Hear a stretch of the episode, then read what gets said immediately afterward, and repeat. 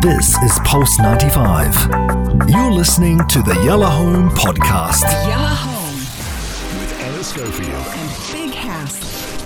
Music's greatest songs. Greatest songs worth covering. Original classic hitmakers.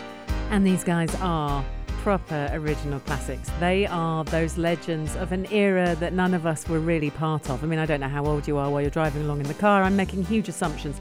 But if I said that this band, uh, an English rock band, which again I didn't know when I started, they're so huge in America that when I started researching this over the last couple of days, um, I expected an American story, and that's not what I got. And that was really interesting. 1969 was the year.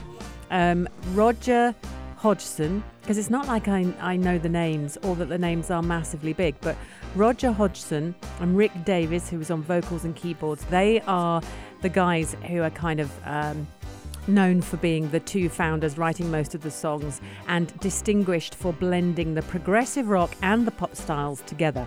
They're massive fans of the clarinet, and you will hear a clarinet solo in this, and it's a beaut as well. It's really, really good. I know of this music through my parents. It's one of those again. It was played in the house, um, and I was aware of it. There's a lots. There's lots of things like American Pie, Don McLean, and um, um, and all that kind of stuff. You know, there was Stones was being played. There was old Beatles stuff. Even my dad played Elvis, if you know what I mean. Like there was a lot of music. It was an actors and musicians environment anyway, but there was a lot of this kind of music. Supertramp was in the middle of it. Pi- There was a lot of Pink Floyd when I was young. Supertramp aren't Pink Floyd, but you can hear the 70s vibe to the whole thing. And they're a big band. There's lots going on. And when you hear the clarinet solo in this song, you're going to understand. Um, really, really interesting because um, as of 2007, Supertramp album sales exceeded 60 million. And most of those were bought on vinyl. Uh, 60 million is a lot. And they've got all kinds of diamond certifications and platinum certifications. Um, and they had huge popularity in America, Europe, South Africa, Australia. Their sales, though, were the biggest in Canada. They're absolutely huge in Canada. And that's where they had two diamond certified, which is 10 times platinum albums. 10 times platinum That's crazy. It's crazy. And Breakfast in America is one of those. So in 1983, Hodgson actually left the group and went off to do a solo career. And Davies took over the band's kind of leadership. Um, and from 1988, he toured with the band. Lots of controversy with that. So um, they were super famous. They've got one song that I nearly played, and actually I was talking to Double R, our engineer, for quite a while this afternoon, going, I don't know which one to go with. And for me, it was really key which song I did. What was that other song? Uh, uh, take me, take the long way home. It's called. You will absolutely know it, and maybe we'll play it later on in the show because I literally I sat there going double R. I don't know. I don't know which one. This the one I'm going to play is is Breakfast in America. This was their biggest biggest hit. Yeah. Absolutely huge. Everyone knows it. Um, and it really kind of epitomizes them and it's it's shot them to the fame. And also their album was called Breakfast in America, so it's the title track from that album. And it's about, when you listen to it, it's about someone going to America for the first time and just going, wow. And it's got a kind of a big band feel. You almost feel like a circus is going to come running out and people are jumping through fire hoops and things. It just has that feel to it. But Take the Long Way Home is really interesting because um, the singer, or the person who wrote it actually, the guys that wrote it, are talking about how they're pop stars and how they can stand on stage and everyone loves them and they are the biggest thing. And, um, you know, people are kneeling at their feet because they're rock stars. And then he takes the long way home because actually he's just a piece of furniture at home and his wife just treats him like he's part of the Oh, furniture. Yeah. Um, and of course, of course she does, because because he's just Dave to her, and she wants help with the kids, even though he's a multi-platinum selling Mm. artist. Ultimately, they're a married couple, and the whole song is about getting older. Um, and when you research all the comments as well, people who are sort of there was there was a 26-year-old guy who was commenting on hearing "Take the Long Way Home" for the first time um, and loving it. Actually, he had a nostalgic story. He was saying, "My dad played this to me. We, It was a random. My dad put in a cassette in an old car we've got, and this song came on, and he said it's really nostalgic. But actually, the older you get, people were saying the more the song was significant to them.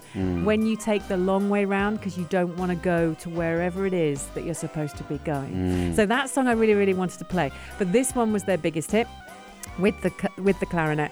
It's really interesting hearing, um, you know, these two guys who clearly were best buddies. They were best mates when they met. Rick Davies and Roger Hodg- Hodgson. Somewhere along the line, um, Roger Hodgson. I'm just going to make sure this is right. He was the one that said, you know what, the height of their fame, early 80s, he went, I just want to be with my family and he moved the family out to the Californian mountains mm. and he just wanted to do some spiritual kind of guidance work. I mean, being a rock star is a big thing and I Yeah. think you can you you go in these directions, don't you? And he wanted to he'd had enough. He's also the one who wrote Take the Long Way Home. Hmm. But him and his family went out. He wanted to bring up his young kids. He wanted to see them grow up and not be the rock star. So the other one went off and carried on with, with Supertramp. And then a huge row broke out in the early 2000s because um, when when the one who'd gone off to actually be spiritual and bring his kids up um, came back, he said, "You weren't supposed to play my songs because some of them are ones, and you know they, they Mm. split the songs. Um, some wrote some, some wrote the other. You're not Um, supposed to leave. And you, yeah, yeah. Well, actually, they'd had a gentleman's agreement. When he said he was leaving, the agreement was they shook hands apparently and said, "You have Supertramp." He said, "Look, I'm going to go into the mountains with my family. You have Supertramp. Continue touring. Do Mm. Yeah. the whole thing. The band is yours. Don't play my songs." Okay. And the guy went, "All right."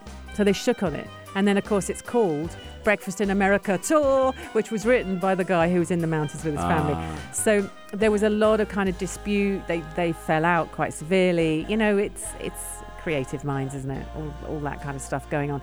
Um, and then they they got together. Funnily enough, it was um, one of the record big record boss's birthday, and so they all rocked up to celebrate this birthday party.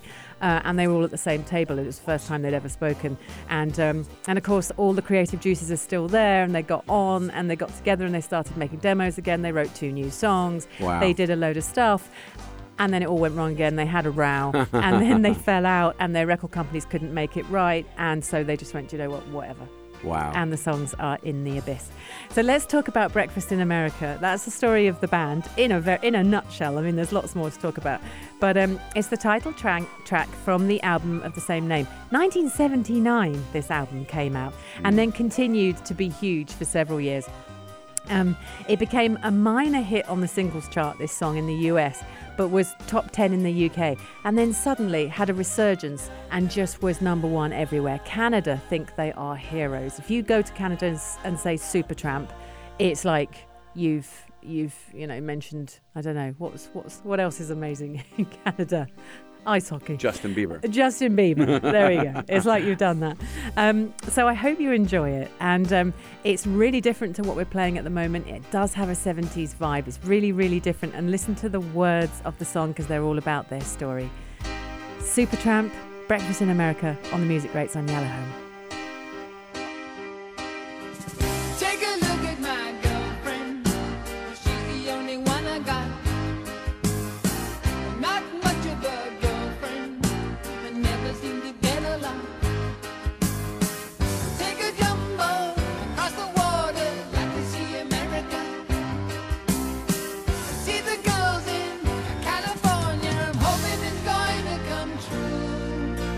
There's not